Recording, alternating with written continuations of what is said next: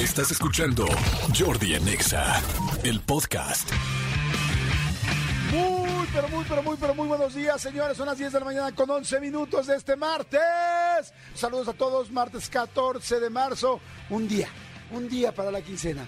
No dos, no tres, no cinco, solo un día. Gracias a Dios y me da muchísimo gusto. Manolo Fernández, buenos días, amigo. ¿Cómo estás? Bien, amigo, contento de verte, saludarte. Este, eh, eh, eh, un silloncito cómodo, silloncito Cómodo. cómodo. Es que les voy a platicar qué está pasando.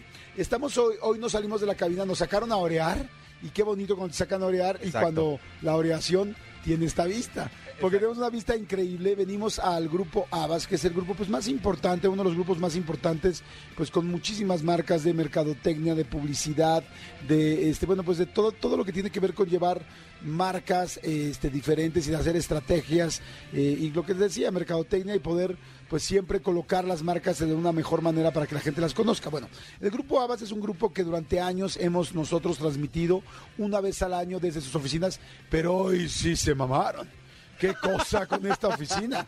Está preciosa, ¿no, Está amigo? increíble, la, verdad- la verdad es que este, habemos muchas personas de aquí del grupo MBS y, y- y el rinconcito de Dios que nos dieron para XFM está padrísimo. Nos están consintiendo, amigo. Nos están consintiendo. Estamos en un edificio precioso, increíble, que la verdad llegamos tan rápido que no me di cuenta cuál es físicamente por fuera. Pero estamos en mero paseo de la reforma. Muy cerquita el- del Ángel, sí. Con el ángel al lado, viendo una vista increíble con los eh, edificios que más me gustan. Amo la Ciudad de México, verdaderamente.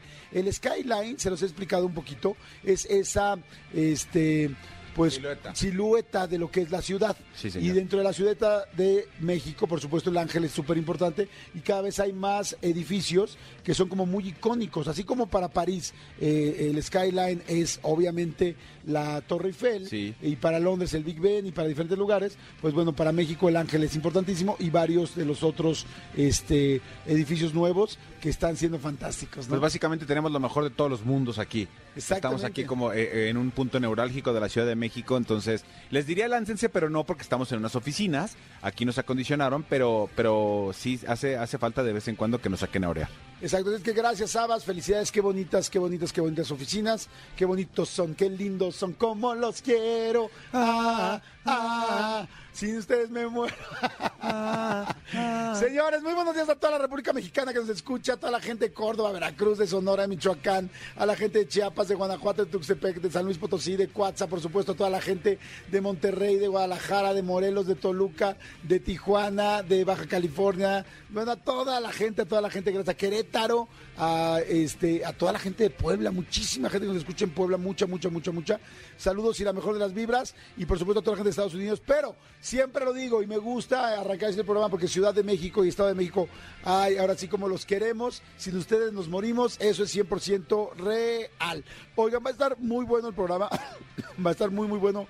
Hoy, señores, hoy sí, hoy, hoy, hoy es Día Internacional de las Matemáticas. Hoy en Día Internacional de las Matemáticas, que es una fecha, bueno, pues para darle a esta disciplina tan importante lugar que corresponde en el mundo.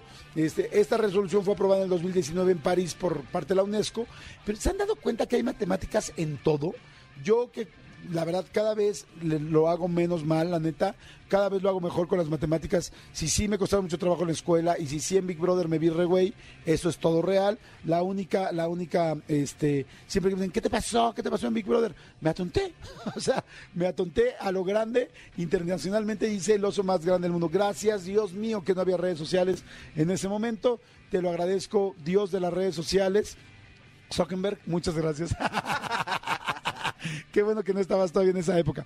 Pero lo que sí les puedo decir es que es impactante. Hay matemáticas en los algoritmos, hay matemáticas en astronomía, hay matemáticas en el día a día, hay matemáticas. O sea, es impresionante cómo las matemáticas están solucionando y están cada vez más presentes en nuestra vida. Y uno pudiera pensar que no, pero sí. Así es como están las cosas. Así es que, bueno, pues feliz día a toda la gente que le gustan las matemáticas, los números, absolutamente a todos. Les mando la mejor de las vibras. Y hoy va a haber, sí, como fregados, no, claro que va a haber cálculo mental. Va a haber cálculo mental en esta, en este H día, en este martes, un día antes de quincena, va a haber cálculo mental y la vamos a pasar muy bien. Y ustedes van a poder jugar por los boletos y por muchas cosas más. Oigan, antes de irme a la rolita, les quiero platicar algo que me pasó hoy en la mañana. Fíjense que eh, he tenido ahora mucha, mucha, mucha chamba, afortunadamente, pero cuando yo tengo mucha chamba eh, se complican las cosas, porque pues de entrada ya saben que tenemos un programa de radio que es diario de tres horas. Entonces, poder cumplir diario tres horas con toda la chamba que está al mismo tiempo es difícil. Al mismo tiempo, me han tocado varios viajes, varios viajes, unos de trabajo y algunos otros de placer, pero muchos seguidos. Y cuando hay tanto viaje seguido, pues, se complican mucho, mucho más las cosas, porque afortunadamente, pues bueno, tenemos y tengo yo ahorita muchas eh, responsabilidades de chamba y entonces se pone durísimo. Para acabarles pronto eh, la historia, les quiero decir a manera de reflexión, mi querido Elías, que este, ay, eres tan bueno, Chihuahua, hasta de lejos te adoro, carajo. Pero bueno, este, les quiero decir que eh, no he podido hacer ejercicio.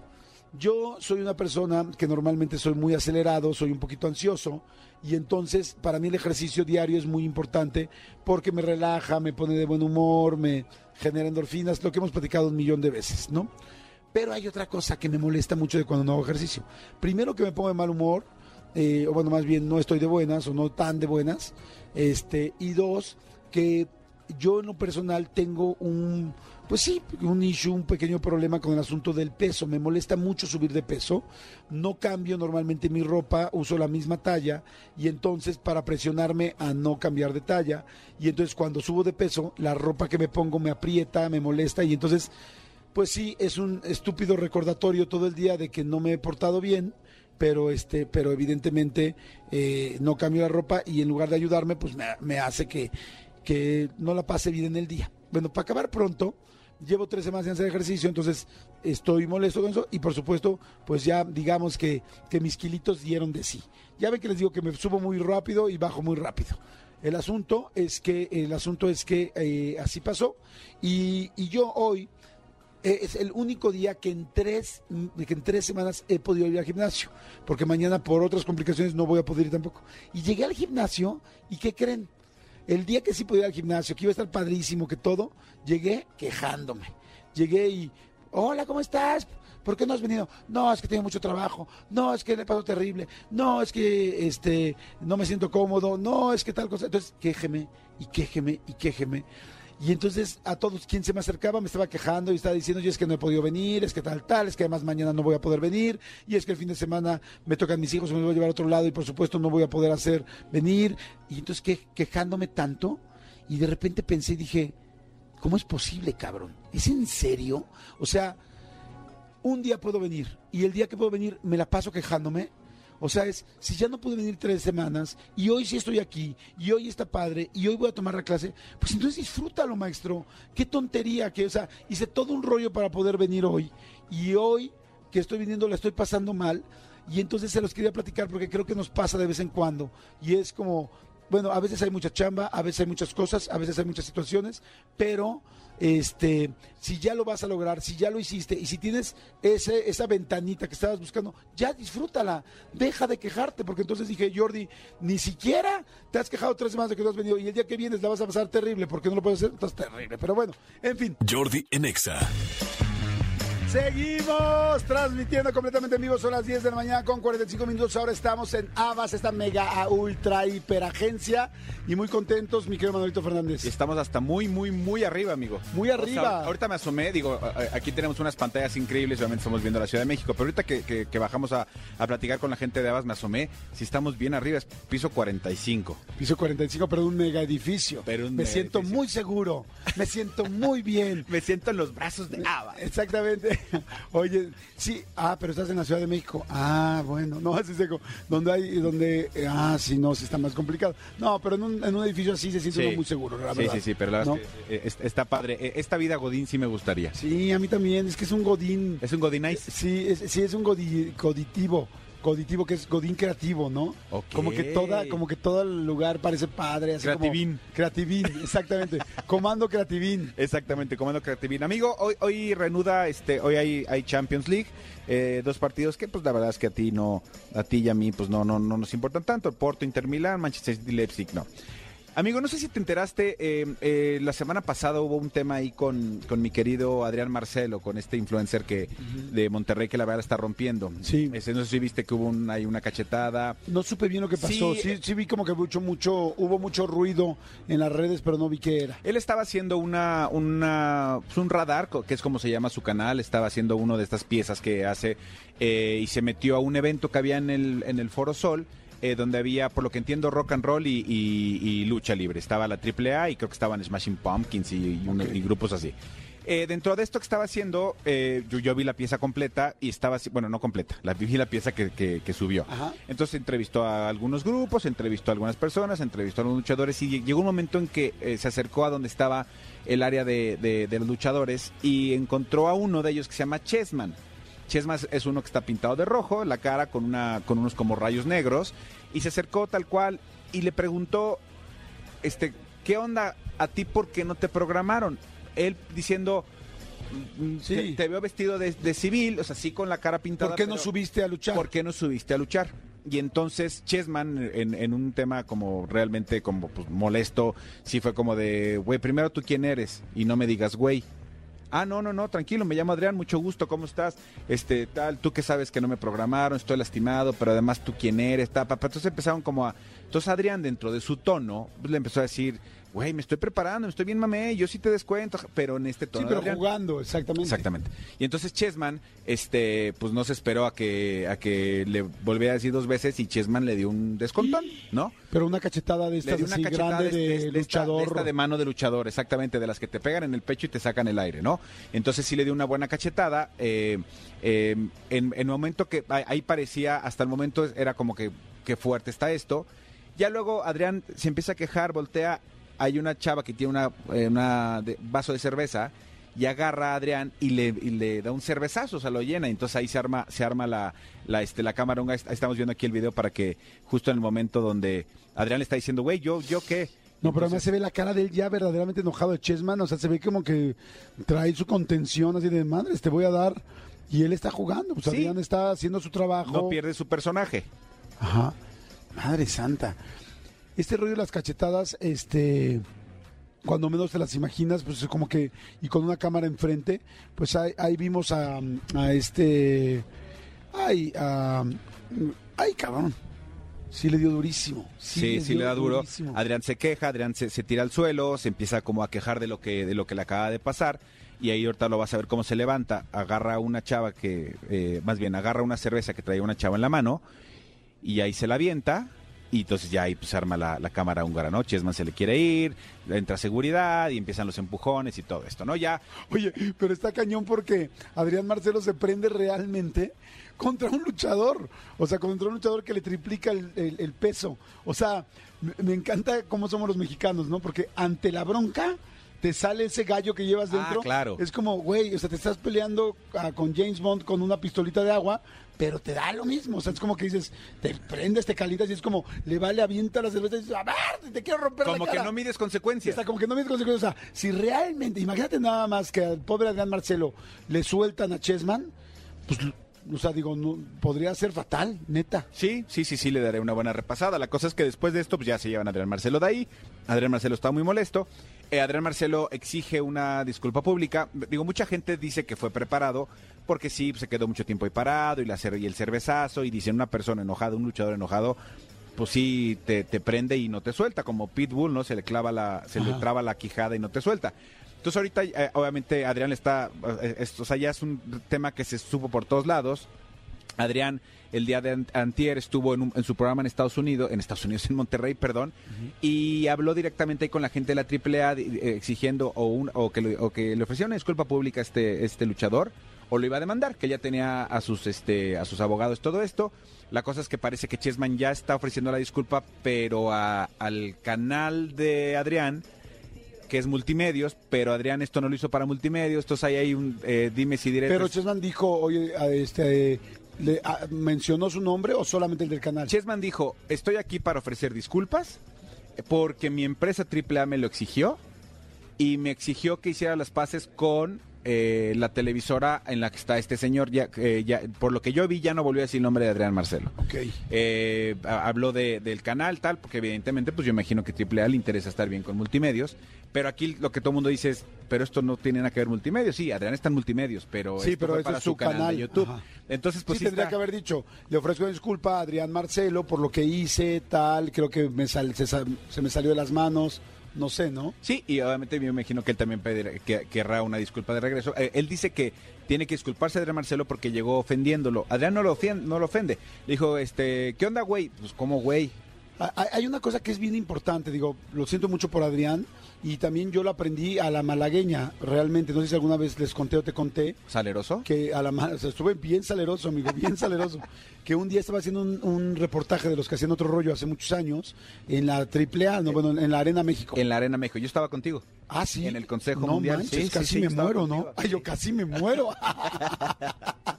es que, este, hagan de cuenta que están luchando y yo pues estaba haciendo un poco la chamba que de lo que hoy hace Adrián Marcelo, de Sí. echando relajo, vacilando con la. Primero con hiciste camerinos, ¿no? Primero hice camerinos, Bueno, grabé en los camerinos, sí. vestidores, tal, tal, y luego veo que están luchando y bajan y van caminando por el pasillo principal y yo me acerco con un luchador que se llamaba Super Porky y este, bueno, con el puro nombre ya sabemos que era pesado, ¿no?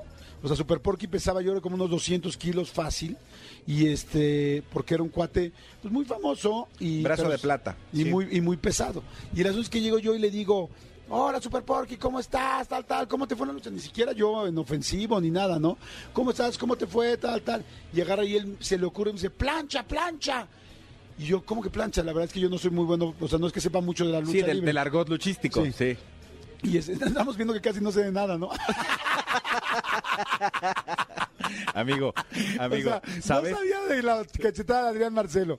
No sabe, no sabe, bueno, el asunto. Amigo, pero sa- ¿sabes lo que tienes que saber? Sé lo que tengo que Porque saber. no soy tonto. No soy tonto, estoy viendo, amigo. Estoy aquí pendiente. Te estoy 18. Te estoy 18. Oye, y entonces resulta que le digo, ¿cómo estás? Tal, tal. Y él agarra y me dice, plancha. Y me tira al piso y él se hace para atrás unos tres metros y se avienta sobre mí y me cae. Digo, no, nunca he sido un cuate grande, soy un cuate chaparrito, soy un cuate que mide unos 68. Este, que te caiga una persona, pues de ese volumen, con todo el respeto, pero bueno, que te caiga quien sea. Sí. Pero una persona de 200 kilos que te caiga encima, este, con, corriendo tres metros y siendo luchador, nunca en mi vida me había sentido con un golpe tan mal. O sea, me sacó todo el aire, yo creo que me, apres- me me aplastó los pulmones y no podía hablar. O sea, no me podía ni hablar aire, ni sí. levantar. O sea, no me podía levantar realmente. Me habría tardado, yo creo, como no, tampoco decir que tres minutos, pero sí unos 40 segundos en levantarme y no podía hablar. Me súper enojé. Le dije, ¿qué te pasa? O sea, güey, no mames, estamos jugando, o sea, es- te estoy entrevistando. ¿Qué te pasa? Yo no soy luchador. Fue muy fuerte porque en una de esas si me hubiera podido pasar algo más fuerte. Y ya luego me dijo la gente de la lucha libre, oye, te ofrecemos una disculpa, tal. La verdad es que bajan muy calientes. Con mucha adrenalina. Con mucha adrenalina y pues no sé, pues, me imagino que él lo hizo como de broma, porque te digo, yo nunca lo le dije nada ofensivo. Él lo hizo como de broma, pero pues una broma que pues no me puede comparar como aventarse en una plancha como lo haría a otro luchador que uno sabe recibir una plancha, Sí. dos se dedica a eso, tres entrena y está acostumbrado a pelear con gente de ese de ese peso. Ese tonelaje, claro. Claro, sí, por supuesto. Digo, el brazo de plata, el Super Porky, que en paz descanse. Este... O sea, era Super Porky y luego brazo de plata. No, no, no, no. Él era el brazo de plata, él es de la dinastía de los brazos. eh, tenía un hermano que era brazo de oro, brazo, este, él era brazo de plata. Son de una dinastía luchística. Sus papás, su papá era un luchador muy famoso. Pero obviamente como empezó a, a- a subir tanto de peso, llegó un momento cuando se- cuando le quitaron la máscara, Ajá. llegó un momento que subió mucho de peso y lo empezaban a, apodar Super Porky. Realmente su nombre de luchador es brazo de plata. Era brazo de plata, perdón, ya falleció. Amigo, ¿en qué parte de tu disco duro Sí. tienes guardada la historia de Super Porky? O sea, Es que amigo, amigo, si te dicen de repente, este, luchadores icónicos eh, mexicanos, más allá del Santo y de Blue Demon, pues tienes que mencionar a Blazo de Plata, al Rayo Jalisco, a La Parca, que en paz descanse también. O sea, tienes que mencionar esto. Si entonces la historia de- del Brazo de Plata, pues sí, sí, sí. pregúntame cinco, nom- nombres de cinco luchadores. que no, que los, Pregúntamelos. No, amigos, cinco luchadores mexicanos. Pregúntame tres. Amigo, dame tres luchadores mexicanos. Pregúntame dos. Amigo, sin el Santo y Blue Demon, dime dos luchadores mexicanos. El Shocker El Shocker. y, y el payaso. ¿Cuál payaso? Uno bien feo. Es que está Psycho Clown. Sa- ese está- Psycho Clown. Está Murder Ay, Clown. ese no manches, me da un chorro de miedo. Ellos también son de una dinastía y de hecho creo que ellos son primos de los de, de los de los brazos también. Creo que también, o no, más bien creo que es hijo de uno de los brazos. A ver, díganme en Twitter si saben, o en- o- porque creo que son de la misma familia y también los, los payasos son varios, amigo. Uno es el ¿Quién? Psycho A ver, Clown. después de Blue Demon Sí, señor. y después de, o sea, de, de Blue Demon y de El Santo, Sí, señor. Y sin contar al hijo del Santo porque es su hijo, ¿Y, y el, y Blue Demon Jr.? y Blue Demon Jr. porque ya todos quieren sacar de la franquicia, hasta torterías ponen los canijos. ¿Quién ha sido el mejor luchador después de ellos? O sea, después de Blue Demon y, y el Santo, según tú. Híjole, es que según yo, yo A soy, ver, que la gente me diga en WhatsApp. yo soy Team Atlantis. Díganos, díganos en, WhatsApp cuál es el mejor luchador. No quién es el más famoso y no me digan Rey Misterio y no me digan tal y no en Estados Unidos. No. Bueno, sí pueden decirme Rey Misterio. ¿Cuál es el mejor luchador que ustedes consideran? Dicen Tiniebla, Perro Aguayo. Perro Aguayo. Oye, Perro Aguayo fue el que perdió la vida. Eh, no, el Perro Aguayo Jr., el hijo. El hijo del Perro Aguayo fue el que se murió. La Parca. ¿La Parca será el mejor? La, Parca, sí me acuerdo de él. Era buenísimo, sí. Yo una vez, ya hablando en serio, sí, sí me subí a una, a una arena y nos preparamos. ¿A un cuadrilátero? A un cuadrilátero, perdón, y nos preparamos para hacer una lucha, claro, coreografiada, pero sí los trancazos están duros. Bueno, ya nosotros nos trataban como nenas, evidentemente con muchísimo cuidado, porque pues estábamos muy flaquitos, ¿no? Pero, y con, cuando digo como nenas no lo digo de manera despectiva, Sí. sino que digo que esos cuates, pues nosotros no somos profesionales, nos, Sí, ¿no? cuida- nos cuidaban, quiero decir, ¿no? Octagón también es un buen gran Mira, luchador. aquí dicen Octagón, el Tinieblas, Jordi. Huracán Ramírez, Octagón, otra vez Octagón. Ya salió dos veces Octagón, Rayo de Jalisco. Ahí se lo conocen nada más en Guadalajara, Mr. Tiebla. No, Jordi, no. No, amigo, claro que sí, No, amigo, Atlantis. es de los famosos. Atlantis está en las Bermudas, o sea, la gente en las No, Bahamas, en amigo, las tú porque eres nice. No, Atlantis sí me acuerdo que Atlantis es muy cañón. El místico. El místico lo mejor que tenía eran los ojos claros, güey. El místico. Que ni eran sus ojos claros, o sea, usaba lentes. Yo un día lo vi, un día lo entrevisté y dije, ¡hinche místico! Amigo, acaba de ir a la cabina. ¡Místico! ¡Místico! Acaba de ir a la cabina. Por eso, Hace un mes fue a la cabina. por eso, y platiqué con él. ¿Y lo entrevisté o no? Ahí está. Ahí no traía los pupilentes. No traía los Sí los pupilentes. Pero guardados. Me traía el lente oscuro. Traía lente oscuro. Sí, místico ¿No han que- visto, ¿no han visto el- la parte del, del stand-up de este Ricardo? No, no es Ricardo. No, de Alejandro Fernández. ¿De. Fernández? ¡Es ¡Místico! No. ¡Místico! No, no lo he visto. ¡Místico! No, a ver, la gente dice místico, tinieblas. A ver, Blue Panther. Ay, ay, fíjate, fíjate, perdón que te interrumpa. Me está diciendo eh, Diego. ¿Ubicas a Diego? Diego, claro. Quiero decir es que la, la persona que está conmigo todo el día, que le mando un gran saludo y lo quiero mucho a mi querido Dieguito, Sí. este, eh, y todo el día está conmigo, Diego fue luchador. Bueno, pues aquí le Diego- está diciendo ya. ¿Él te está escribiendo? Dice, Psycho Clown es hijo de Super Porky. El payaso que tú dices, ¡el payaso! El que te da miedo, Entonces toda la familia me da miedo. Su papá es el que te planchó. El cabrón, el porque me dio, me dio miedo porque se me aventó. Y el, y el payaso, pues porque está bien feo. Tony, hay que traer al Psycho Clown a, a la cabina. Psycho Clown es hijo de Porky, o sea, de brazo de plata. Pero hay otro payaso, pero el que hace chistes.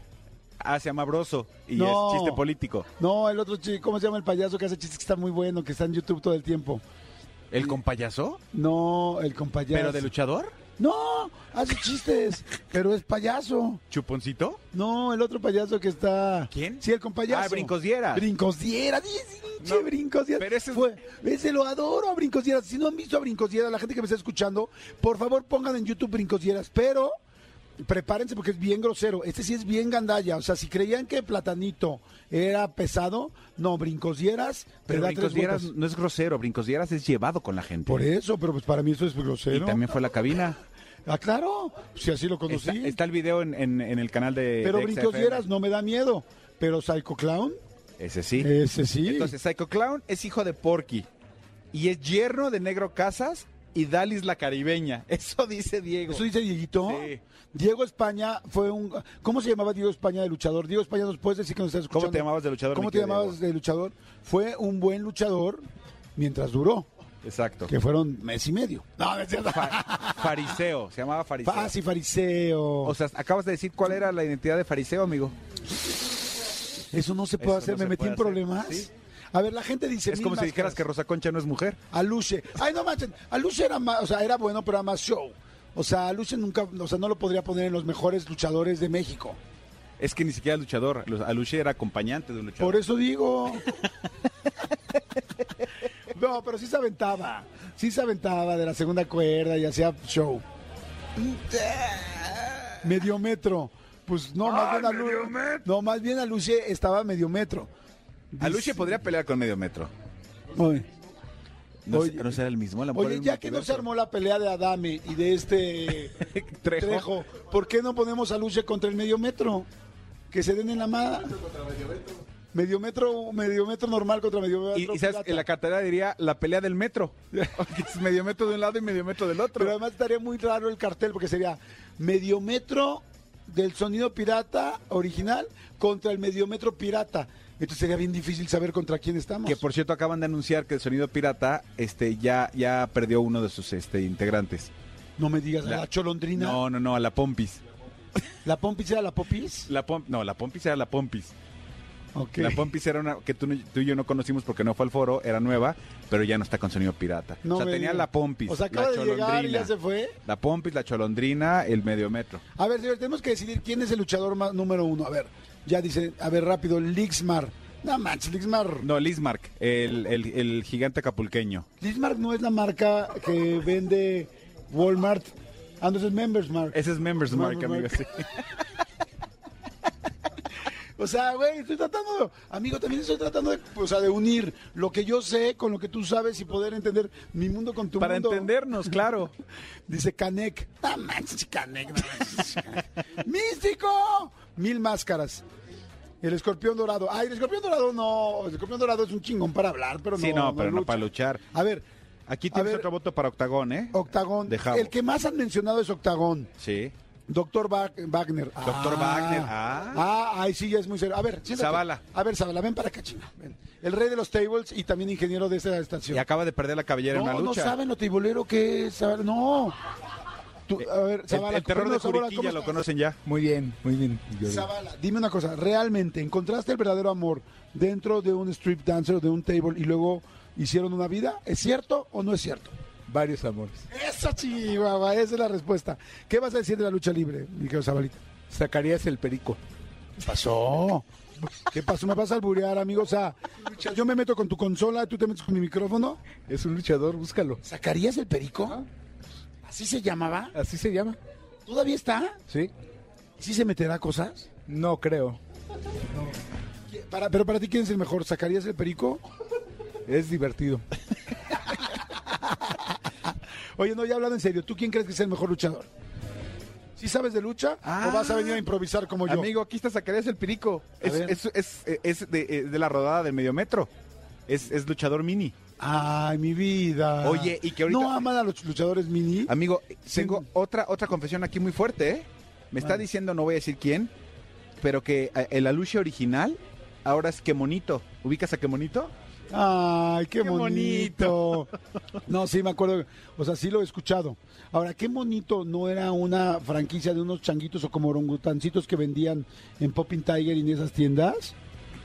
Aguas. no sé. Aguas, amigo, porque hay mucha información. Vamos a investigar. Amigo, está, o sea, t- tienes información más allá de lo, de lo, de lo Había una, visible. había una marca de muñequitos como de chimpancecitos de peluche que se llamaban qué monitos. Ok. Así como eran los este los burundis. ¿Alguien se acuerda de los burundis o soy el único imbécil No, yo sí me que compró un burundi? Porque eran horribles. Eran horribles los Eran burundis. como car- cavernicolitas, como el capitán cavernícola, ¿no? ¿Te acuerdas de Cavernícola? Y, e hijo. Apá. Eh, a ver, haz el grito de la Cavernícola. Yo te hago el hijo. ¡Capitán Cavernícola! ¡Hijo! Ah, ¿Decía ¿Apá? pa? Sí, al final decía apá. A ver, hazmelo otra vez. ¡Capitán Cavernícola! ¡Hijo! ¡Apá! ¿Así era? ¿Apá? ¿Apá? Así norteño. No sé por qué en la, en la traducción. O sea, ¿a poco en los cavernícolas también ya había norte, sur, Había cavernícolas, Ecuador? cavernícolas de Santa Fe y cavernícolas de Iztapalapa. Ok. Eran diferentes Hay de muchas chicas que están pasando aquí de Abas. Pasen, chicas, pasen, pasen, pasen. Pasen y siéntense, las vamos a entrevistar, vengan. Nada más debo decir, pasa, pasa, pasa. Tu niña del, pla- del plato, del, del pantalón rojo. Es el pantalón exa. Qué lindo es el rojo en las mujeres porque llama mucho la atención el rojo y solo las mujeres muy seguras se ponen rojo. ¿Cómo te llamas? Jessica, Jessica, ¿trabajas aquí en Navas o vienes de la- con la competencia y te vamos a tener que sacar del aire? no trabajo aquí. ¿Trabajas en Navas? ¿Cuánto tiempo llevas aquí, corazón? Eh, desde enero, apenas como dos meses. ¿Qué haces? ¿Qué haces en Navas? Es que fíjense, les sé que Navas es una agencia de medios muy, muy grande, la más grande del país o una de las más grandes del país. Eso es lo correcto, ¿no? Sí, Perfecto. ¿Qué haces tu corazón?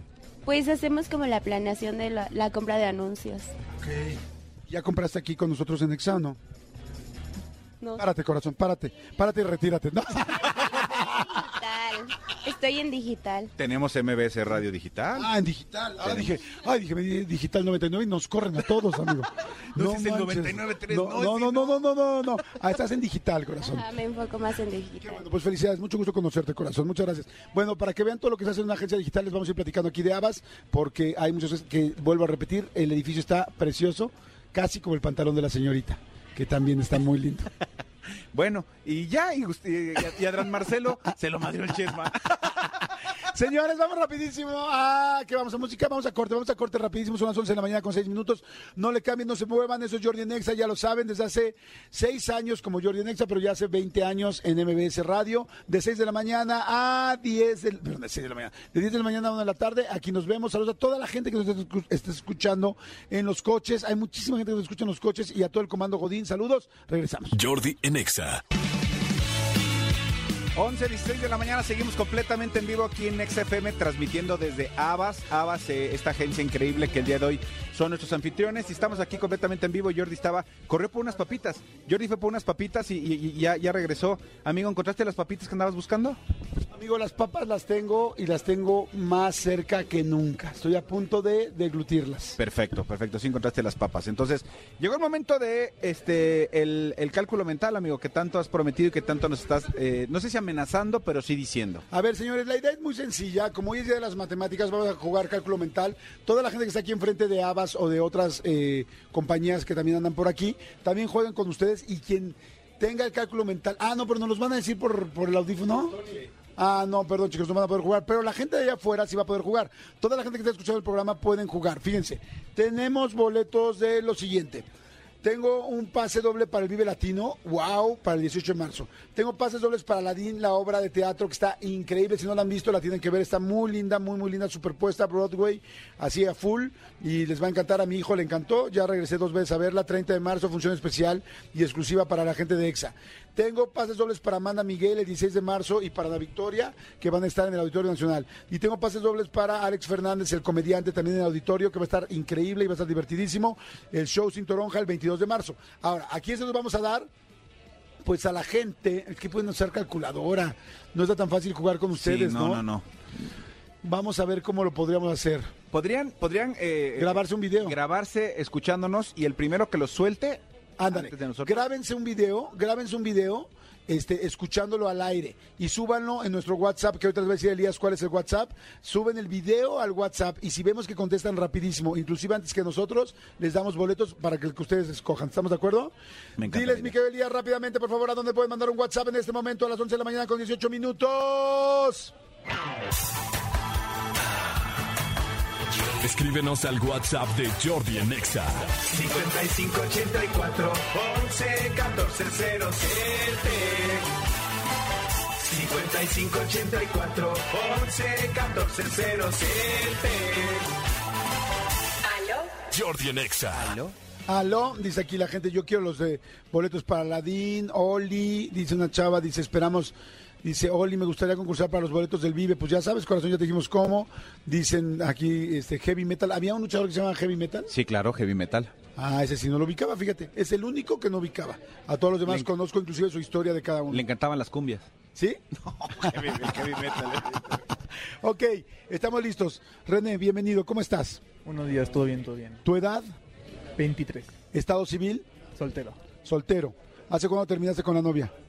No, ya tiene muchos, muchos años. Muchos años, perfecto. Soltero de 23 años, perfecto, disponible en este momento para todas las mujeres que nos escuchen.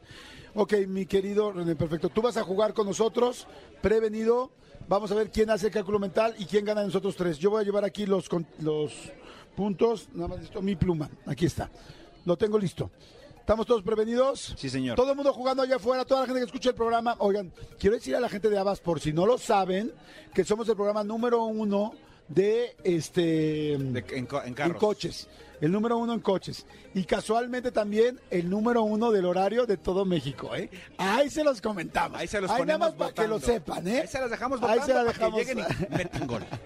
Oigan, este, bueno, toda la gente que nos está escuchando juegue y trate de hacer, aunque no vayas a ganar, aunque no lo puedas apuntar, aunque no te vayas a grabar el video, trata de jugar el cálculo mental a ver si te sale más rápido que a nosotros, que seguramente hay una gran posibilidad de que así sea. ¿Listo? René, ¿listo? Listo. ¿Qué estudiaste? Actuaría ¿En dónde? en el ITAM. Ay, güey. No, nos quiera. ¿Actuaría en el ITAM? No manches, yo- los dos estudiamos, en- nosotros estudiamos en la WIC, Ciencias de la comunicación. comunicación, sí. Tienes que estar muy perro entonces, ¿ok? Te gustaban mucho los números, me imagino. Sí, sí, sí. Perfecto, muy bien. Vamos a ver si en serio valió la pena todo lo que pagó tu pobre, tu pobre padre, ¿no? Perfecto, vámonos, ¿listo? Hola, Tony Montoya. ¿Listo? Órale, Tony, Tony, ¿cómo estás? Amigos, Hello, Tony, súbele un poquito, te oyes bajito. a ver amigos, ahí estoy. ¿me Más, bien? más, Tony, porque si no te oímos y si no, ¿cómo hacemos la cuenta? Aquí andamos amigos, aquí Ahí andamos. estamos, Perfecto. Ok. Oiga, vamos a ¿Listo, empezar a, a enseñar nuestros títulos universitarios porque yo también soy del Team Comunicación, ¿eh? Ah, muy bien, Team Comunicación, me parece perfecto. Así es. Ok, venga, sale y vale. Empezamos. Súper. ¿Listos? Todo el mundo jugando allá afuera, escuchando los números. Venga. Ok. Venga. Empezamos. Empezamos. 12 más 2 menos 1 menos 9 más 24 más 2 menos 15 más 4.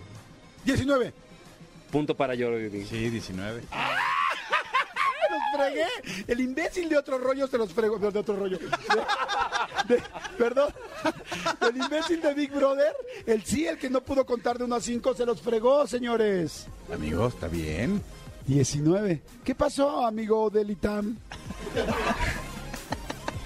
Sí lo tenían, a dónde ganaste.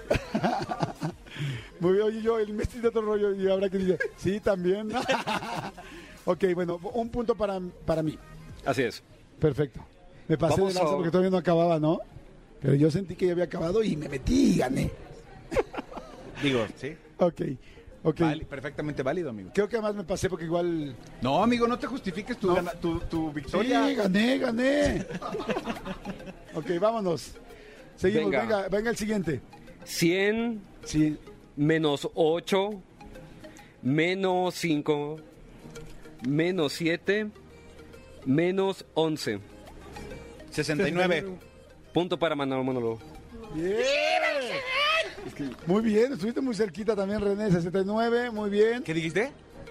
Ah, pero Pero me ganaste por en el 60 y... te gané en el 69, amigo. También porque estás más chiquito. ¿Ya has hecho un 69 o no? No. No. No es la gran cosa, ¿eh? O sea, se los voy adelantando. El 69, amigo. Amigo, El 69 es más show. el 69 que no se, lo sienta puedes adelantar. supercañón. Si se lo adelantas ya no es 69. Sí, sería 70 ¿no? o 68. No, pero en serio, Sí, no. a la gente que me está escuchando, el, el- ¿en el sexo el 69 les parece fantástico? No. O, O sea, sea- sí, pero no, pero... O sea, está chistoso para conocerlo de vez en cuando, te, rí- te parece divertido, pero así que digas, uy, me muero de ganas de ir con mi novia a hacer un 69. Es hasta es un poquito incómodo, ¿no? A ver, amigo, habla del 69. no, pues, ¿Cuál es tu opinión? No, o sea, normal. O sea, o sea, no, no, no es algo que yo digo, muero de ganas por hacer el 69, no. O sea, a ver, ¿hay alguien allá afuera que nos esté escuchando que quiera mandar un WhatsApp y que diga, yo muero por el 69, amo hacer 69 con mi pareja? A ver, a ver, ven corazón, pásale. ven acá, Viri, ven acá. A ver, Viri, ven, Viri, Viri. No, Viri, Viri, va, mamá, ahora, ahora, ven. A ver, Viri, ya hablando en serio. ¿cómo- primero, ¿cómo estás? Muy bien, muchas gracias. ¿También estudiaste actuaría en el ITAM? No, no, no. ¿Qué estudiaste, corazón? Marketing y publicidad Ay, ¿en dónde? en la UVM. Muy bien, perfecto. Saludamos, a toda la gente de la UVM, que es muchísima, Sí. muchísima gente. Oye, a ver, corazón, ¿qué opinas del 69? Ya tienes, ya digo, ya no eres una chiquitita. Tengo Ya- 15, ya tengo tienes- 15, tengo ya, 15. o sea, ya no eres, ven, siéntate, corazón. Ya no eres, ya no eres virgen, ¿no? O sea, digo, con todo respeto. No, no, porque tengo que preguntar, porque si no le pregunto, pues como, o sea, la sexualidad ya se ha Probado. probado. Sí, un poco. Ok, perfecto. Muy bien, corazón. ¿Qué opinas del 69? Neta. ¿Qué opino? Pues que es muy rico, ¿no? Ok. ¿Qué tan a menudo lo haces? Cuando tienes pareja constante, no sé si hoy tengas. No, no tengo, desgraciadamente. ¿Qué tal la cara? No, no tengo. Por favor, les Y, paso un y así el 70% de las mujeres del país, no chinga, no tengo. Malditos hombres, no hay O sea, hombres. es bueno el 69, pero lo malo es no tenemos con quién, ¿no? Ok, pero cuando tienes pareja, ¿qué tan constante hacías el 69? Pues... Espérame, déjame antes de que me dos mujeres más que hayan tenido sexo. Vente, vente, rápido. Actualmente, No, sí. no, no, no, para... Vente, vente, corazón. Una más, una más, una más, quien sea, una más, vénganse. Vente, corazón, vente. Para, ahí, ahí, con Manolo, con Manolo, ahí estás, perfecto. Ahí estás, siéntate ahí. A ver, a ver, es que está interesante escuchar la opinión de, de tres mujeres. Esto es un, este, un Sí, de campo, ¿no? estamos haciendo un muestreo de campo, estamos haciendo rápidamente un muestreo de campo. Entonces, a ver, mire, el 69, ¿qué tan a menudo cuando tenías pareja hacías la posición sexual del 69? No muy a menudo. Creo que a las mujeres nos gusta hacer más sexo oral que a los hombres. No, disculpa, no más conocido, mi reina. a mí me encanta hacer sexo oral. ¿Sí? Sí, la neta sí. Pues no tan Amigo, seguido. ¿te gusta hacer sexo oral? Uf, uf. Sí, me fascina. Como que el sexo oral es el nuevo superpoder para los hombres, ¿no? O sea, estamos felices. No, pero te digo una cosa, pero tienes razón, Viri. Eh, eh, yo conozco muchos este, amigos que, que dicen, no. O sea, Ah, la pues qué edad. quieren recibir, pero no dar. Sí, eso es cierto. O es la edad, a lo mejor los más jóvenes hoy en día no les gusta. y A ver, los preguntémosle a René. anteriores- René, tú que tienes 23 años, ¿te gusta dar sexo oral? Sí. Ah, muy bien. Es la nueva generación. Es la nueva generación. Tan convencido. No, pero dijo sí, si no Por eso, no es tan seguido. Ok, a ver, vamos a regresar, Viri. De- de- ahorita voy con ustedes, chicas. De cada 10 relaciones sexuales que tenías con tu pareja, cuando llegaste a tener hombre, cuando llegaste a tener macho, Cuando tenía la... este, ¿cuántas eran en 69? O sea, ¿cuántas veces pasaba el 69 por ahí? Eh, una. Ok, de cada 10, una vez del 69. Corazoncito de blusa negra y Converse preciosos. Y lentes super chic. Tu nombre, Itzy. Itzi, Itzi Araña. No. Itzi preciosa. Eh, ¿Tú trabajas aquí en Navas? Sí. ¿Qué haces? Eh, soy planning. Planning. What do you mean about planning? Planeación de medios. Planeación de medios. Ok, o sea, tú dices a qué medios va cada una de tus marcas y dónde se anuncian. Ajá, exactamente. Perfecto. ¿Y si has pensado en nosotros? Obvio, todo el Eso, tiempo. eso, muy bien, Itzi. Ok, a ver, sí, entonces, de ca- ¿qué opinas del 69? Ah, no, a mí sí me encanta. Sí, Todo lo que sea ¿Sí? posible, sí. Hay que Pero no, explorar siempre. no, no de repente así como que ya aburrido o cansado o... No, eh, es el pre, si no, si no hay ese pre. o Pero sea, es que en no. el pre puede haber mucho sexo oral, pero el 69 es voltearte. Pues no por ve- eso. es- Amigo, es déjala para que los conteste. Dos, los Sí. dos, o sea. Está sí, sesgando la respuesta. Sí, sí, tienes razón. Sesgas mucho la. Tienes razón, tienes razón. Oye, entonces sí te gustaba mucho. No, me sigue gustando. Ok, de ca- ¿tienes pareja hoy? Sí. De cada 10 relaciones sexuales, ¿en cuántas aparece el 69 en...? Ay, bueno, yo creo que el 80%. ¡Wow! Muy bien. Yo necesito una pareja. 8. Sí. Si tú tuvieras una pareja que quisieras del 69, 8 de cada 10, ¿le entrabas? 10 de 10, pues Ok, perfecto. Corazón, nombre, Eh, Xiomara, apellido, Romano Campos. gel que usas. Eh, no, Xiomara, ¿no? no, quisiera, pero, pero no, no, no. No. Ok, ¿y qué haces aquí en Navas? Eh, soy ejecutiva de medios y pues me ayudo, me, ¿Qué es ejecutiva de medios, corazoncito? eh, me encargo justo de darle seguimiento como a las campañas después de que los jefes de planeación se, se encargan de hacer como toda la distribución de a qué medios vamos a ir. ¿Quiénes son tus marcas que así que tú manejas? Ay, pues Eh, sí, Liverpool y. Suburbia. Ah, muy bien. Liverpool y Suburbia, muy bien, muy lindas, muy bien. Ok, ahora corazón, olvidándonos de, de Liverpool y de Suburbia, ¿qué tanto le pones en el 69? Híjole, creo que muy pocas veces, Ajá. pero justo por el hecho de lo que menciona Viri, Ah, que eh, am- que le gusta el sexo oral. que le guste hacer sexo oral. Creo que a muy pocos hombres les gusta, son muy contados y quienes a veces lo llegan a hacer tampoco saben cómo hacerlo, ¿no? Entonces hay veces que eh, uno intenta a lo mejor también decirles de, oye, ¿cómo? Pero no se sienten con la confianza y es de, mejor aquí la paramos, ¿no? Y entonces pasas a otras... eh, posiciones o a otras acciones que dices, bueno, está bien, ¿no? Pero pues Pero hubiera estado padre esa primera parte. que, que hubiera seguido. Oye, está interesante esto, escuchar que hay tantos hombres que no les gusta o que no saben hacer sexo oral a las mujeres. Y sobre todo escucharlo de ellas. Nosotros normalmente somos dos hombres que, heterosexuales que siempre estamos hablando de eso, pero del punto de vista masculino. Aquí Claro. tenemos a tres chicas que dicen es difícil. Bueno, dos de tres No, yo que no, dijeron. yo sí he encontrado chavos bien buena onda que les encanta. Sí. Muy es bien, que sí, muy sepan bien. escoger, amigos. ¿A dónde sales? O No sea, sé, cuéntale les- a todo les- México a dónde les- vas. presto a mi novio, no sé. ¿Dónde lo conociste? Les presto a mi novio. En un bar, en un bar, en un bar aquí en, En un bar aquí. Zona Rosa. En un bar en Zona Rosa. Oye, corazón, si, eh, Xiomara, si tuvieras eh, oportunidad de un hombre con buen sexo oral, ¿harías el 69 cuántas veces de 10? Híjole, yo creo que 10. Digo, al menos, por ejemplo, en mi caso, eh, también me gustan las chicas y pues he tenido el, el- el placer ahí- y el gusto de disfrutarlo. Pero ahí la mujer ahí. Sabe hacer mucho mejor sexo oral que el hombre, ¿sí, no? Sí, yo creo que sí. Sí, yo también creo. No, yo no también creo que ahí pasa eso. Que las mujeres saben hacer muy bien el sexo oral, pero la mujer es más delicada, la mujer es más cuidadosa, la mujer es más ebanista, ¿no? Más que eso, Porque creo sabe que lo que le, no, justamente lo que nos, nos gusta y Claro. aparte creo que la confianza de dirigirte también con una mujer, o sea, es más fácil hacerlo con un hombre, porque a veces está mucho esta parte de la crítica, ¿no? O de, no, ¿cómo vamos a hacer eso? Entonces creo que también esa parte está un poco sesgada por, por Oye, la parte social. Tenemos Es que ir a una que, corte. ¿sabes qué? Ajá. También hay mucho machismo. O sea, también las mujeres, si proponemos, los hombres se sacan de onda. Exacto. Todavía. Acabas de decir una cosa bien interesante y está bien para lo que estamos comentando, porque yo estaba tratando de pensar por qué. Y es que, claro, como que siento que los hombres eh, es más fácil que nos ofendamos, nos sintamos, nos sintamos menos, sintamos que no lo hacemos bien.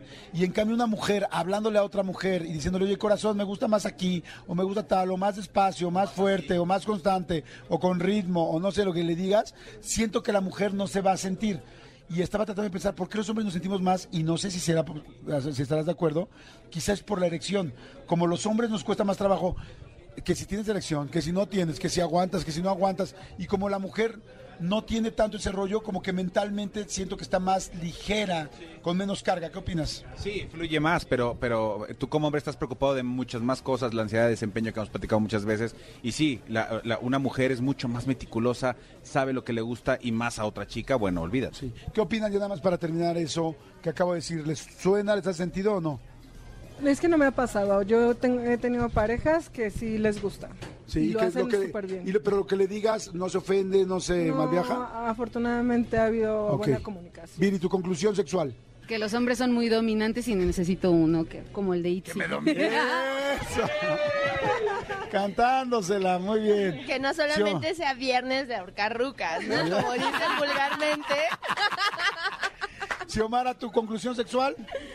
Eh, que nos hace falta un poco más de apertura y confianza para hablar en pareja. Completamente de acuerdo, lindísimo. Qué padre platicar con ustedes, chicas. Muchas gracias, muchas, muchas gracias. Muy interesante. Oye, Manolito, ¿vamos rápido a qué a corte o a qué vamos, amigo? A rola. ¿A música? ¿Vamos a musiquita? Fíjate lo que, lo que sacó tu, tu cálculo mental, Tony, por sacar el 69, ¿ya ves? Ya ves, ya ah, se me olvidó el cálculo mental. Exactamente.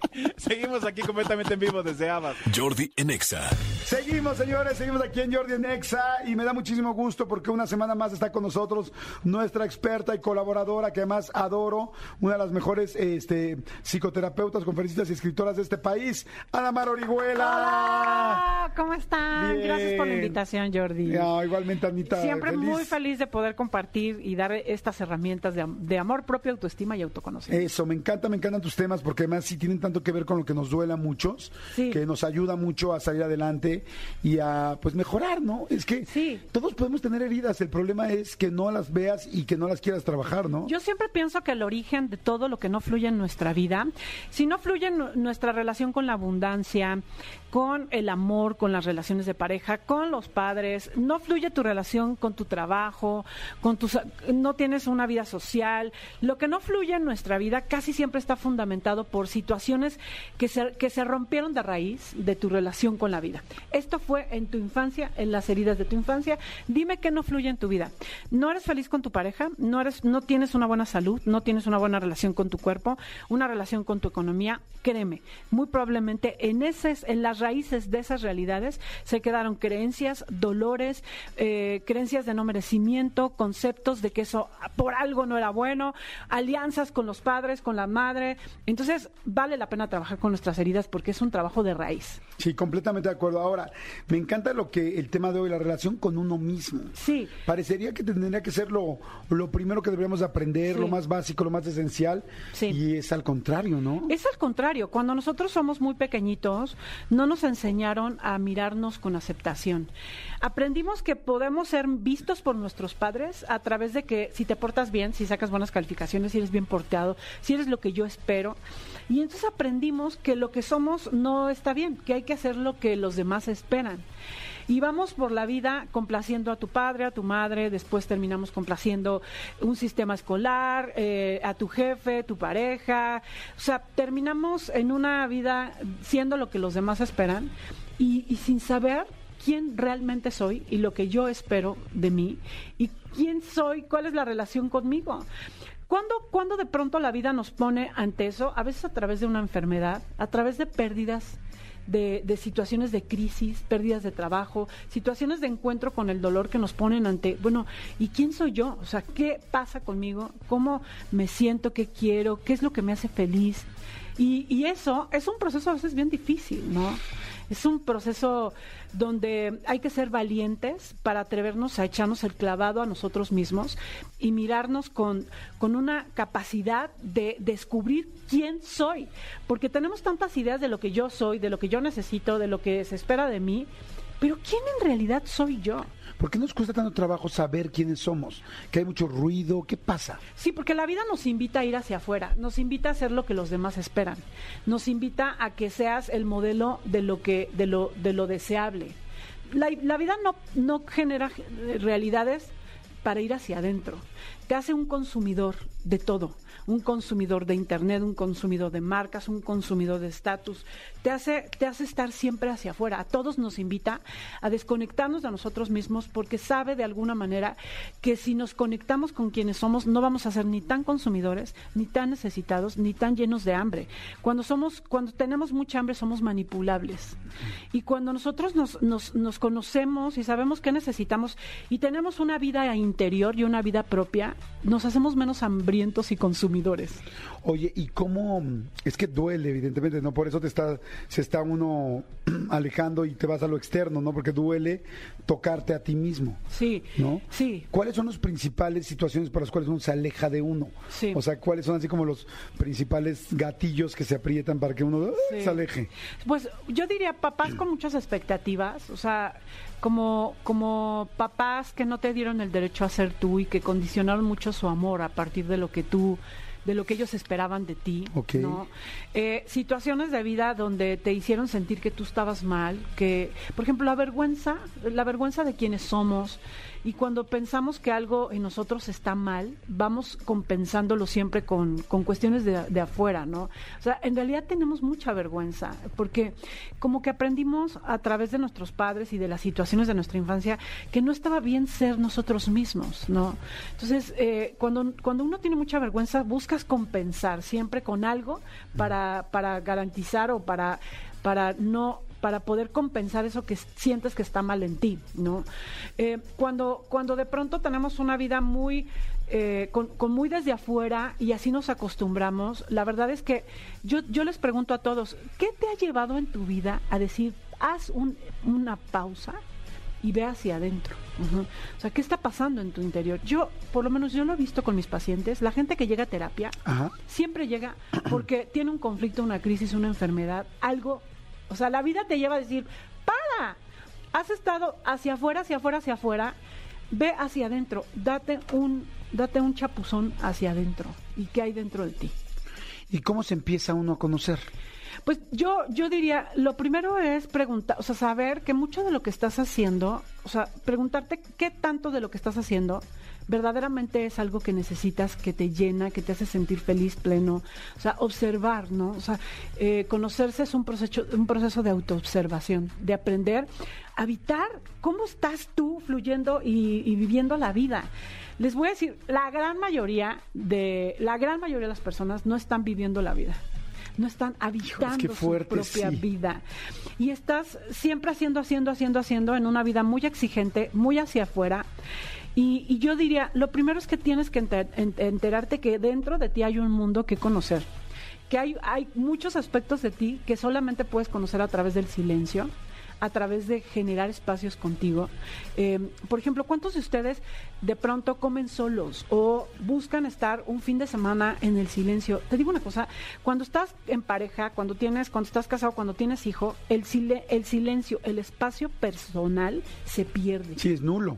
Es Tienes nulo. ahí el niño todo el día o a la niña todo el día, llévala, no, tal. Trabajo, fines de semana con la pareja, con los hijos, siempre con cosas que hacer. O sea, necesitamos generar espacios de, de silencio, espacios de contacto, ¿no? Un momento invitarte a, a tomar un café, a irte al cine, a irte a caminar, a estar en tu casa, a estar en silencio. O sea, no nos podemos conocer si no generamos espacios de contacto con nosotros mismos. A ver, y una vez que estás en silencio y te asustas, porque hay mucha gente que le cuesta trabajo estar en silencio porque dicen, ok, voy a estar todo el fin de semana sola, Sí. no solo. Y de repente dices, ay, sí, es que hago muy mal esto, me estoy metiendo con mucha gente, o me estoy peleando con mucha gente, o estoy muy agresiva, o, o estoy de cama en cama, que puede ser, Sí, sí, sí. lo que sea. Y entonces, ay, y entonces ahí como que se asustan y ay, se salen. Ok, una vez que identificas algo ahí, ¿qué tienes que hacer ahí? aprender a evitarlo, a no huir, a no rechazar lo que está pasando en ti. Hay personas que sienten ante la soledad la angustia de ese niño abandonado, de esa niña sola, ese vacío, ese miedo de cuestionarte lo que está pasando hoy en tu vida. Nada más quiero decirte, lo que sea que haya en ti que te asuste, aprende a escucharlo, a quedarte, a aceptarlo, a no evadirlo. Porque ese es el problema, que nos asusta tanto lo que encontramos cuando vamos adentro y no sabemos aceptar esa realidad ni saber que, que está bien, o sea, es parte de lo que te está pasando. Aceptarlo y escucharlo es parte del proceso de cambiarlo. Porque si lo evades, lo niegas, O sea, no solamente se arregla con una fórmula, sino se arregla desde el saber que existe. Así o sea, es. al saber que existe es, es el inicio de esa fórmula. Sí, la, la fórmula tiene que ver con habita lo que sientes y dale un espacio a esa realidad, con aceptación. Ahí está interesantísimo. Mira, vamos a ir rapidísimo a corte música, ya no sé a qué vamos, y regresamos con Ana María Orihuela. Manden sus preguntas, por favor. Manden al WhatsApp 5584 111407 5584 111407 Seguimos con Ana María Orihuela hablando de la relación con uno mismo. Qué interesante está, Anita. Muchas gracias. Gracias. ¿Esto viene de algún libro específico tuyo? Pues prácticamente todos son libros que construyen la relación con nosotros, sí. Ok, o sea, en todos. Sí. Sí. a ver, dime uno especial que la gente que está ahorita escuchando. Por dice, ejemplo, "Ay, me voy hambre de bajar". hombre, hambre de hombre construye un, un chorro la relación con nosotros mismos, que nos hace mujeres muy necesitadas de amor, muy capaces de renunciar y mutilar nuestra propia vida por el amor de los otros. Hambre de hombre te ayuda a construir la relación contigo misma, a evitar esas hambres, aceptarlas como tuya y a construir la, la relación contigo, ¿no? Este, bueno, y, y yo diría, la de- la- eh, Transforma las heridas de la infancia también es un libro que te ayuda a construir la relación con tu dolor, con tu pasado, con lo que se quedó ahí este, roto y cómo, cómo reparar esas heridas. ¿no? Perfecto. Bueno, pues ahí está. Entonces, hambre de hombre es una opción de Aguilar. Sí, es de Aguilar, ¿verdad? Sí, Jordi en Exa. Seguimos, seguimos con Ana Mar Orihuela. Está muy interesante la relación con uno mismo. Sí. Decías, bueno, el silencio te hace darte cuenta de lo que te duele. Sí. No tienes que sacarle, tienes que enfrentarlo. Sí. Una vez que lo enfrentas y empiezas a darte cuenta por qué estoy haciendo esto, tal, ya el simple hecho de darte cuenta es un paso para empezarlo a resolver. sí. A ver, pongamos un ejemplo, algo hipotético. Tú sabes muy bien cuáles son las cosas que más le duele a la gente. Sí. Dime un ejemplo y así desde el principio, ok, bueno, ya logré quedarme un fin de semana sola y me sentí así. ¿Qué fue Sí. lo que sentí? Te sentiste probablemente ansiosa porque empieza a- empezamos a interpretar el- la soledad como abandono. Las personas que suelen eh, buscarse siempre muchísimas actividades eh, es porque cuando están consigo mismas pueden tocar la vulnerabilidad de esa niña que se siente sola, vacía, que se siente ansiosa porque no tiene nadie a su alrededor. Entonces de pronto podemos tocar tristeza, ansiedad, podemos, podemos sentir que, miedo también, miedo a esa soledad. Pero quiero que sepas que lo que estás sintiendo es la interpretación a la soledad que le diste cuando eras niña. Porque, porque a lo mejor se activa la memoria de esa niña que se sintió así. Hoy, como adulto, como adulta, estar solo nunca va a significar ni vacío, ni soledad, ni tristeza. ¿Por qué? Porque como adulto estás lleno de recursos, ya no eres el niño que estaba en su casa solo esperando a que sus papás o esperando... No, ya no. Entonces necesitamos actualizar la visión del momento. Yo soy una adulta que, puedo, que necesito aprender a dialogar conmigo misma, con mi soledad y abrazar a la mejor a esa niña, a esa memoria de miedo, de, de abandono y decirle, todo está bien. O sea, en realidad no estoy abandonada, yo soy una persona llena de recursos. Porque todos, Jordi, o sea, todos necesitamos enterarnos de que ya no somos niños abandonados, lastimados sin recursos. Y darte cuenta que el problema ahora lo puedes resolver desde otro punto, con otras herramientas, con Sí. otra persona que cuida a esa niña que está ahí o a ese niño que está ahí. Exacto, convertirte tú en esa madre, en esa padre que puede acompañar esos momentos y ayudarte a darte cuenta que ya no eres esa niña abandonada o que ya no y que la soledad no quiere decir vacío y no quiere decir ausencia y no quiere no, la soledad es un momento de encuentro con nosotros mismos. El silencio es un espacio de autoconocimiento. Eh, necesitamos propiciarlo y si nosotros eh, nos, nos sentimos de pronto como niños abandonados, podemos en ese momento eh, ayudarnos a, a- a saber y a enterarnos de que no somos niños y que eso ya pasó. Ujú. ¿Por qué? Porque, fíjense, o sea, el amor que tú recibes de los demás está en absoluta relación con el amor que tú te das. Ok. Y tú no puedes amar a nadie, Jordi. Claro, si no te amas a ti. si no te amas a ti. Y te digo una cosa, tampoco puedes recibir el amor del que no te sientes digno. Porque si tú, está- si tú te la pasas huyendo de ti mismo, si no te gusta estar contigo, si no te gusta lo que ves dentro, si, si, si te rechazas, ¿cómo vas a sentir que hay quien quieras, quien sí quiere estar contigo, quien sí crea que eres valioso, quien eh, disfrute tu presencia? O sea, eso no va a pasar Sí, nunca. Es una bola de nieve. Es una- o sea, tú ajá. no estás bien, no vas a estar bien con nadie más, y después nadie más, y si tienes hijos también va a ser complicado. O sea, Sí. O tienes sea, que arreglarte a ti. tienes que arreglarte a ti, o sea, porque si tú no sabes estar contigo y no te conoces y no te amas, no puedes amar en realidad a nadie. Créeme, no vas a amar a nadie. Vas a ser como que amas, vas a ser como que te relacionas, pero siempre jugando juegos, donde yo tengo que complacerte o tengo que controlarte o tengo que mostrarte que soy perfecto, porque siempre tengo que compensar algo que no que no he visto en mí como valioso verdadero. Yo no me relaciono con esa con ese valor.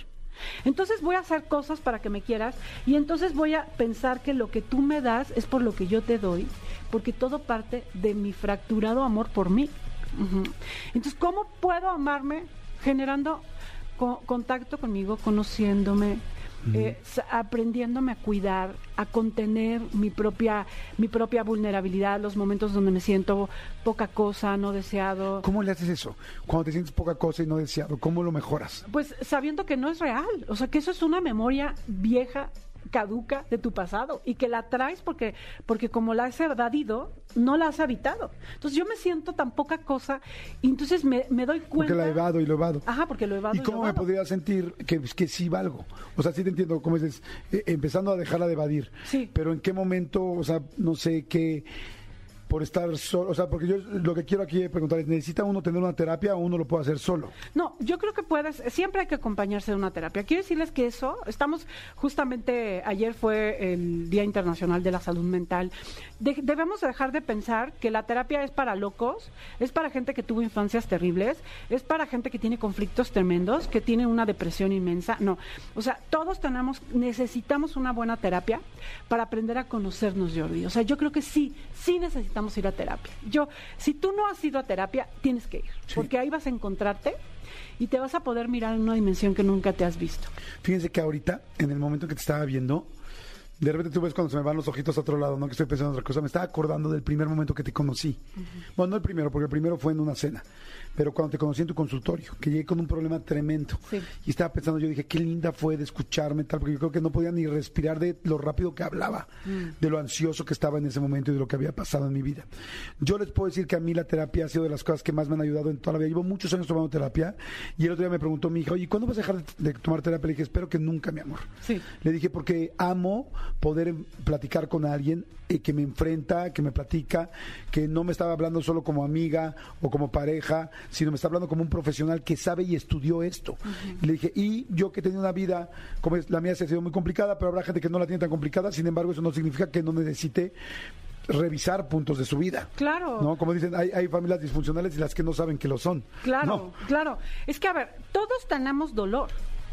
O sea, quien no sepa que, que no tiene dolor es, es muy sospechoso.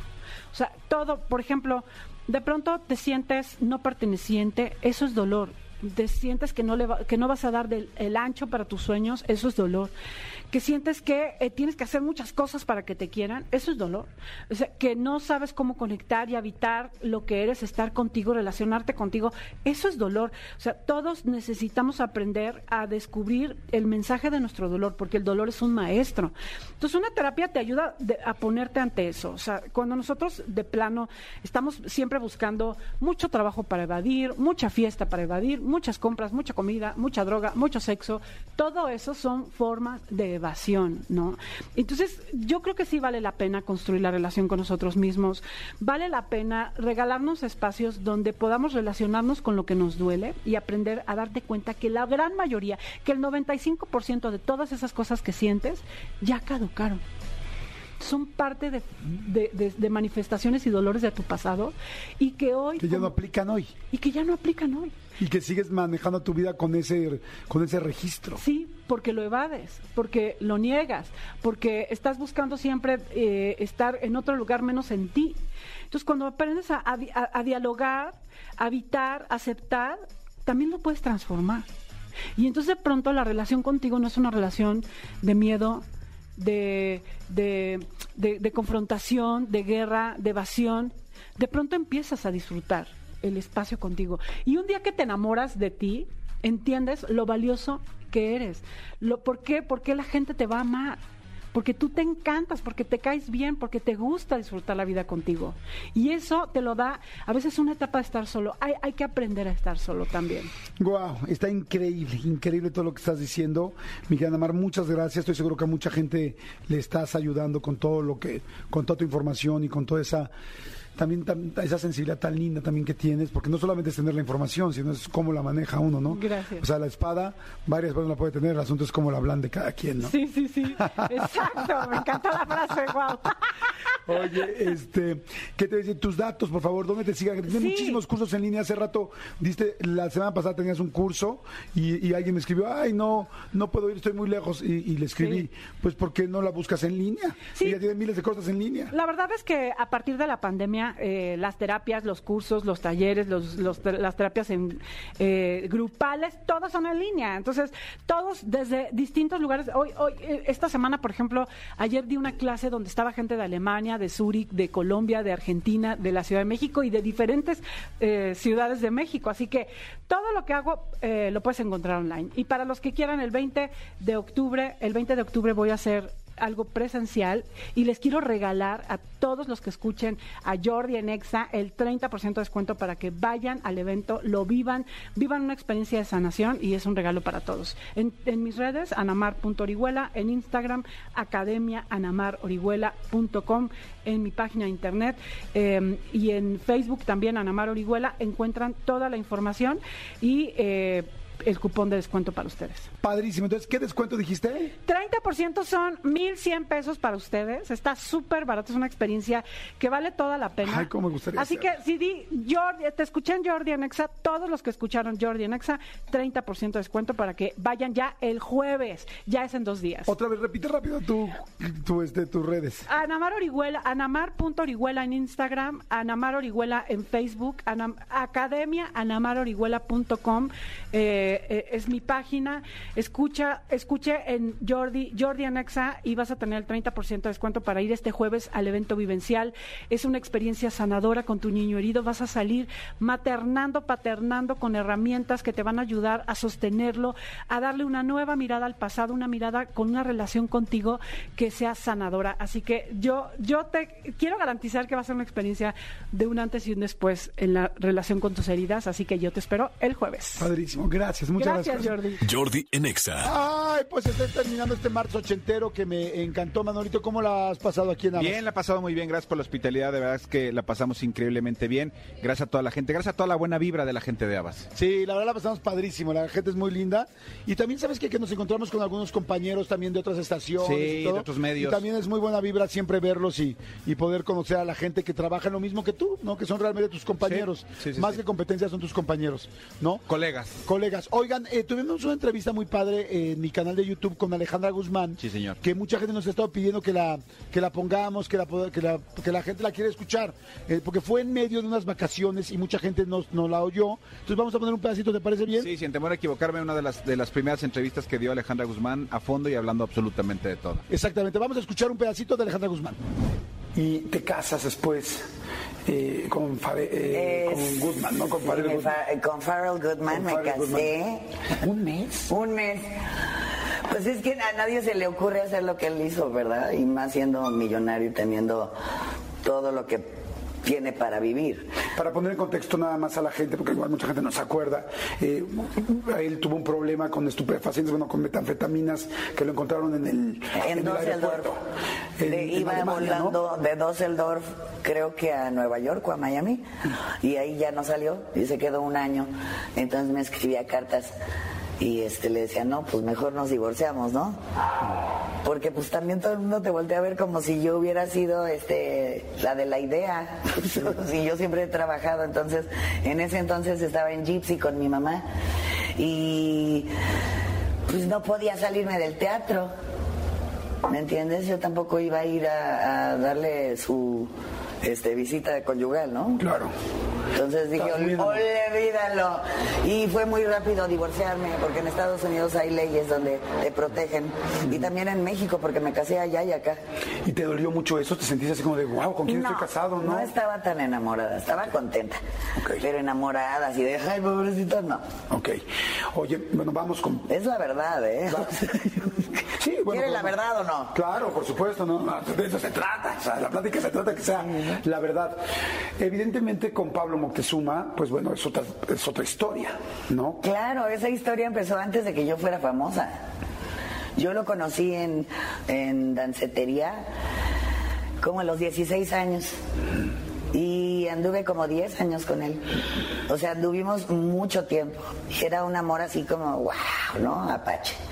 Y este, pues tuvimos a Frida y yo recuerdo que le dije, si tú no me apoyas, yo la voy a tener. No me importa. ¿A los cuántos años te embarazaste? A los 23 y a los 24 la tuve. ¿Y qué te dijo? Cuando le dijiste, si tú no me apoyas, te digo si te apoyo o no te apoyo. No, sí, claro, sí te apoyo, como quieras. Pero realmente yo pues veía por ella, ¿no? Entonces era difícil ver que jugaba Atari todo el día con sus amigos y que yo llegaba de trabajar y estaba lleno de amigos y de, y de chavas. Hasta que dije, nah, esto no va a llegar a mucho, ¿no? Y decidí dejarlo pero lo, lo decidí dejar porque también se ponía celoso de un video que hubo de mírala, mira lo que había un modelo guapísimo argentino con los ojos azules y pensaba que yo habría tenido sexo con él y yo no, hombre, ojalá, pero eran unas tranquisas que olvídate. Tranquisas buenas. Entonces sí dije, hasta aquí llegamos. De gritos, de físicas. No, de moco, moco, moco, moco. Tú también eres defensora, o sea, si alguien te toca, tú también te defiendes. Pues claro que me defiendo, yo agarraba el tacón o lo que sea, pero pues imagínate un hombre contra una mujer, pues siempre va a ganar el hombre, ¿no? Pero no me dejo, por lo menos digo hasta aquí y hasta aquí. ¿Te ha tocado con muchos hombres agresión? Pues yo creo que con él fue con el que más agresión hubo. ¿Al cuánto tiempo dejas de estar con él de que ya había nacido Frida? A los dos meses. No, estaba chiquitita ella. Sí, y yo había comprado otra casa al lado de la casa de mi papá, porque yo ya veía que no había futuro ahí. Y yo vivía en una casa que nos había prestado su mamá. Entonces yo veía que su mamá siempre le daba para todo, ¿no? Entonces yo dije, no, pues mejor este, me voy. Porque yo ya era independiente, yo ya tenía una carrera, yo ya era famosa y yo ya tenía mi dinero, entonces decidí dejarlo. ¿Te costó trabajo esa decisión o al contrario? Me costó trabajo, pero lo logré. Y aparte yo dejaba que lo viera, que viera a su hija y todo. Yo nunca le prohibí que la viera. Aunque, no, aunque no recibiera dinero ni para los zapatos, ni para la escuela, ni para nada, ¿no? ¿Hubo un momento difícil económico contigo y Frida? ¿O no? Gracias a Dios no. Nunca. Yo siempre he tenido trabajo y eso es lo que me ha sacado adelante y sí soy como hormiguita porque voy guardando, guardando, guardando por si algo pasa. Y cuando me enfermé de las pompis que no me pagaban eh, el seguro, no te paga porque es eh, cuestión de estético. No, pues me gasté la mitad de la mitad de la mitad de lo que yo gané o más. Pero ahí me di cuenta de lo trabajadora que era porque fue un dineral, un dineral, un dineral. No, no, bueno, son seis meses, más de 40 operaciones, no me quiero imaginar. Si- Aprendí a, si con a una- heparinizar, me aprendí yo porque dije, no, ya me van a dejar sin cejas.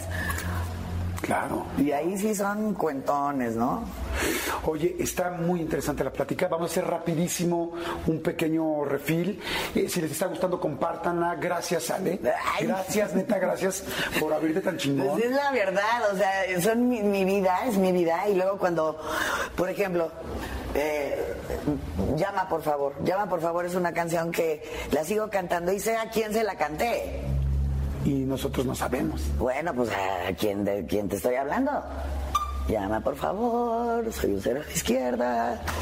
Y las motos, el rock and roll, que también había motos y rock and roll. ¿Y cuando la sigues cantando, sigues sintiendo? Sí, claro que siento, claro que siento, pero a veces se la canto a otra persona, a veces no quiero sentir, o a veces estoy pensando voy a comer unas enchiladas al rato. Qué, qué loco, ¿no? Pero como ya tengo ya la, la canción aquí adentro, ya estoy pensando yo, ay, al rato me voy a comer unas papas con chile. Y, la- Y, y también depende cómo te proteges, depende de qué tan vulnerable, sensible O de no repente quiero. llega un día sensible y... ¿no? O el público me la canta y ahí sí... Oye, entonces hay muchas canciones que tienen. Toda la vida. Aparte, hacer el amor con otro. A ver, cuéntame de hacer el amor con otro. Dice que vengo yo y veo que alguien está ahí. Ah, no, ese es mírala, míralo, míralo, míralo. A ver. O sea, mírala, míralo es porque yo llegué y vi a una persona echándose a otra y en lugar de gritar, Una pegar y hacer... pareja. Exactamente, en ese entonces, eh, eh, ya saben quién. Y en lugar de decir algo me quedé callada. Viéndolos así no puedo, no puedo creerlo. Entonces, es- de ahí salió, mírala, míralo. Ok. Tú, lo- o sea, tú los estabas viendo, ¿cuánto tiempo te quedaste viéndolos? No, pues un ratito y luego ya me fui, pero me quedé pasmada. ¿Sabes? Y entonces hay, hay ¿En reacciones. tu casa? que- ¿En la casa de...? En la casa de que nos ustedes. había prestado la mamá. Dice de nosotros. Sí. Y, y sales y ¿qué? ¿tú escribiste esa canción o tú le dices a alguien que te ayuda a escribirla? Yo les escribía, o yo les eh, contaba las can- bueno, yo les Las contaba anécdotas. los cuentos o las anécdotas de mi vida y de ahí sacaban las canciones. Pero por ejemplo, Te esperaba, la sacaron de una carta que yo le escribí a mi hijo. Yo quería que fuera niño. Entonces, todo, todo estaba en, en niño, ¿no? En O. y de ahí yo le di a J.R. Flores esa carta y de ahí sacaron Te esperaba. ¿Y hacer el amor con otro? Hacer el amor con otro, híjole, esa es una canción porque mi productor se enamoró de mí y yo salía con, con eh, Eric. Por eso dice blanco como el yogurt. Porque salía con Eric y al final él estaba enamorado de mí y me cantó esa canción o me hizo esa canción. Y hay canciones que yo canté toda la vida y digo, ah, entonces me la está cantando a mí. Ok. Y yo estaba haciendo el amor con otro. Pero fíjate cómo son las canciones, ¿no? ¡Wow! Fuertes, ahora sí que fuertes declaraciones de Alejandra Guzmán, ¿no? Sí, más, más vigente que nunca esta mujer, es increíble todo lo que por lo que ha vivido, pero sigue siendo la reina del rock and roll. Completamente de acuerdo. Señores, si quieren ver más de la entrevista eh, ahorita, cuando acabe el programa, escucharla, métanse a mi canal de YouTube, nada más le ponen Jordi Rosado y Alejandra Guzmán. No pongan en YouTube Jordi y Alejandra Guzmán. Exactamente. Acuérdense que mi Jordi es con, Con Y, Y. no con J, Jordi Rosado y Alejandra Guzmán. Ya les va a salir y la pueden ver. Mi querido Elías, gracias por estar a distancia. Mi querido Manolo Fernández, perdón, mi querido Cristian, gracias por la producción del programa. Gracias René por estar aquí. René, algo que quieras agregar, decir. No, bonito día a todos. Perfecto, a ver, ahí te va rápido. Dijo que, que como estudió en el ITAM, que es, que es muy cañón para las matemáticas. Rápido. Cinco. Vas igual, ¿eh? Va, va uno contra uno. Ok. Cinco por dos más siete menos tres más quince por tres. 57. Amigo, Ya con Tony lo humilló hace rato. amigo, te pido un favor, pídele a tu papá que le regresen la, la reinscripción y todo lo que te cobraron ahí en el ITAM. ¿Dónde estudiaste, amigo? En, el, en la WIC. En la WIC. Intercontinental. Amigo, muy bien, estudiamos en el lugar correcto, hasta matemáticas nos enseñaron. Exactamente. Bueno, a mí no, pero estuvo padre. increíble. Gracias, Renito. Gracias a todos, señores. Que tengan un excelente día. Gracias a la gente de Abas por habernos hecho, eh, por haber sido los anfitriones de este, de la cabina de hoy. Y nos escuchamos mañana en punto de las 10 de la mañana aquí en Exa. Gracias, chicos. Bye. Hasta mañana. Bye. Escúchanos en vivo de lunes a viernes a las 10 de la mañana en Exa FM 104.9. Sí!